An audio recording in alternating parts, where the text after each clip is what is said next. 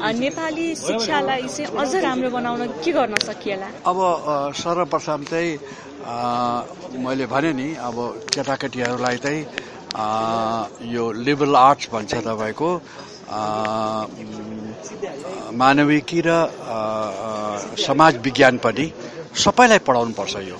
किन यो चाहिँ साइन्टिस्ट हुनेले नपढ्ने इन्जिनियरले हुनेले नपढ्ने भन्ने कुरा होइन। यो सबले पढ्नुपर्छ। यसले चाहिँ किनभने एउटा सक्षम जागरुक नागरिक बनाउनलाई मद्दत गर्छ। एउटा मानिस आफ्नो जागिरले इन्जिनियर होला डक्टर होला प्रोफेसर होला तर ऊ नागरिक पनि त हो नि। यदि नागरिक सक्षम नागरिक छैन भने चाहिँ प्रजातन्त्रलाई त्यो खतरा हुन्छ त्यो त्यसैले पनि मेरो विचारमा चाहिँ यो पढाइ चाहिँ अहिले जुन भइरहेको छ एघार र बाह्रदेखि चाहिँ कोही विज्ञान पढ्ने कोही मानविकी पढ्ने कोही व्यवस्थापन पढ्ने भन्ने भइरहेको छ। उनीहरूलाई पनि यो मानविकी र समाजशास्त्रको चाहिँ कोर्सहरू चाहिँ हामीले चाहिँ पढाउनुपर्छ जस्तो लाग्छ मलाई। यस्ता किसिमका साहित्यिक महोत्सवको विशेषता के रहेको छ? अब यस्तो यस्तोमा सबभन्दा कुरो चाहिँ अब यहाँ चाहिँ लेखकहरू कविहरू उपन्यासकारहरू एसियसहरू निबन्धकारहरू सबैको एउटा एउटा भेटघाट हो नि त। यसमा त मेरो विचारमा त यो त ठुलो कुरा हो। यसले चाहिँ यो विचारको आदान प्रदान गरेर कुराहरू सुनेर चाहिँ उहाँहरूको जुन सृजनात्मक शक्ति छ त्यो अझ उत्कृष्टमा पुग्छ जस्तो लाग्छ मलाई तपाईँको।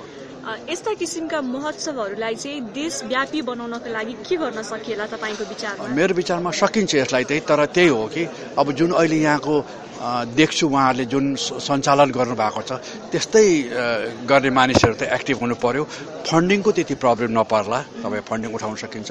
त्यस्तै अलिक जागरुक मान्छेहरू जुन यहाँ अहिले पोखराको कार्यक्रममा जुन लाग्नु भएको छ जागरुक मान्छेहरू त्यस्तै लाग्ने हुनु पर्यो त्यो भन्नु सकिन्छ। अनि नेपाली साहित्यलाई अन्तर्राष्ट्रिय स्तरसम्म पुर्याउनका लागि के गर्न सकिएला? अब यो चाहिँ अब अहिले अन्तर्राष्ट्रिय स्तरबाट पनि एटलिस्ट नभए पनि एटलिस्ट भारतबाट बङ्गलादेश कताबाट मानिसहरू त ल्याइराख्नु भएको छ। उहाँहरूसँगको आदान प्रदानको पनि कुरा हो। उहाँहरूमा त्यहाँ के भइरहेको छ त्यो पनि हामीले जानकारी हुनुपर्छ।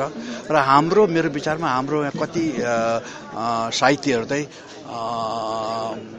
अरू भाषामा विशेष गरी अन्तर्राष्ट्रिय भाषामा पनि ट्रान्सलेट हुनुपर्छ जस्तो लाग्छ। जसले गर्दा अरूले पनि थाहा होस् कि नेपालको साहित्य त यत्रो चरम सीमामा पुगिसकेको छ भन्ने कुरा थाहा होस्। यो साहित्य महोत्सवबाट यहाँको अपेक्षा के छ? मेरो अपेक्षा त यही थियो उहाँहरूसँगको कुरा सुनौँ उहाँहरूलाई भेटौँ नेपाली साहित्यमा नेपाली साहित्यको धेरै पुरानो इतिहास त छैन तर यो यो छोटो इतिहासमा पनि निकै प्रगति गरेको छ होइन? यो यसमा चाहिँ कति प्रगति बच्छ कति गएछ नयाँ नयाँ राइटरहरू नयाँ नयाँ कविहरू मैले सुनेको छु भेटेको त छैन उहाँहरूलाई सुन्नु भेट्नलाई मन लागेको जहाँले त्यही त्यही मेरो अपेक्षा त्यही थियो। तपाईँ आफै चाहिँ कस्तो खालको साहित्य पढ्नुहुन्छ? म म हरेक सबै किसिमको म त साहित्य पनि पढ्छु आख्यान गैर आख्यान सबै कुरा पढ्छु म चाहिँ मलाई कविताहरू मनपर्छ उपन्यास मनपर्छ र अरू नन फिक्सनहरू त्यो पनि पनि म पढ्छु। सबै पढ्ने भनेपछि सबै कुरा पढ्छु। म सबैभन्दा मन परेको पुस्तक कुन हो तपाईँलाई? अब धेरै छ। एउटै भन्नलाई गाह्रो छ। धेरै धेरै छ तपाईँको। त्यस्तोहरू यसै भन्न सकिन्न तपाईँको। अब क्लासिक त त्यतिकै राम्रो हुने भइहाल्यो। नयाँमा पनि धेरै त्यस्तो पुस्तकहरू छ मलाई मन परेको।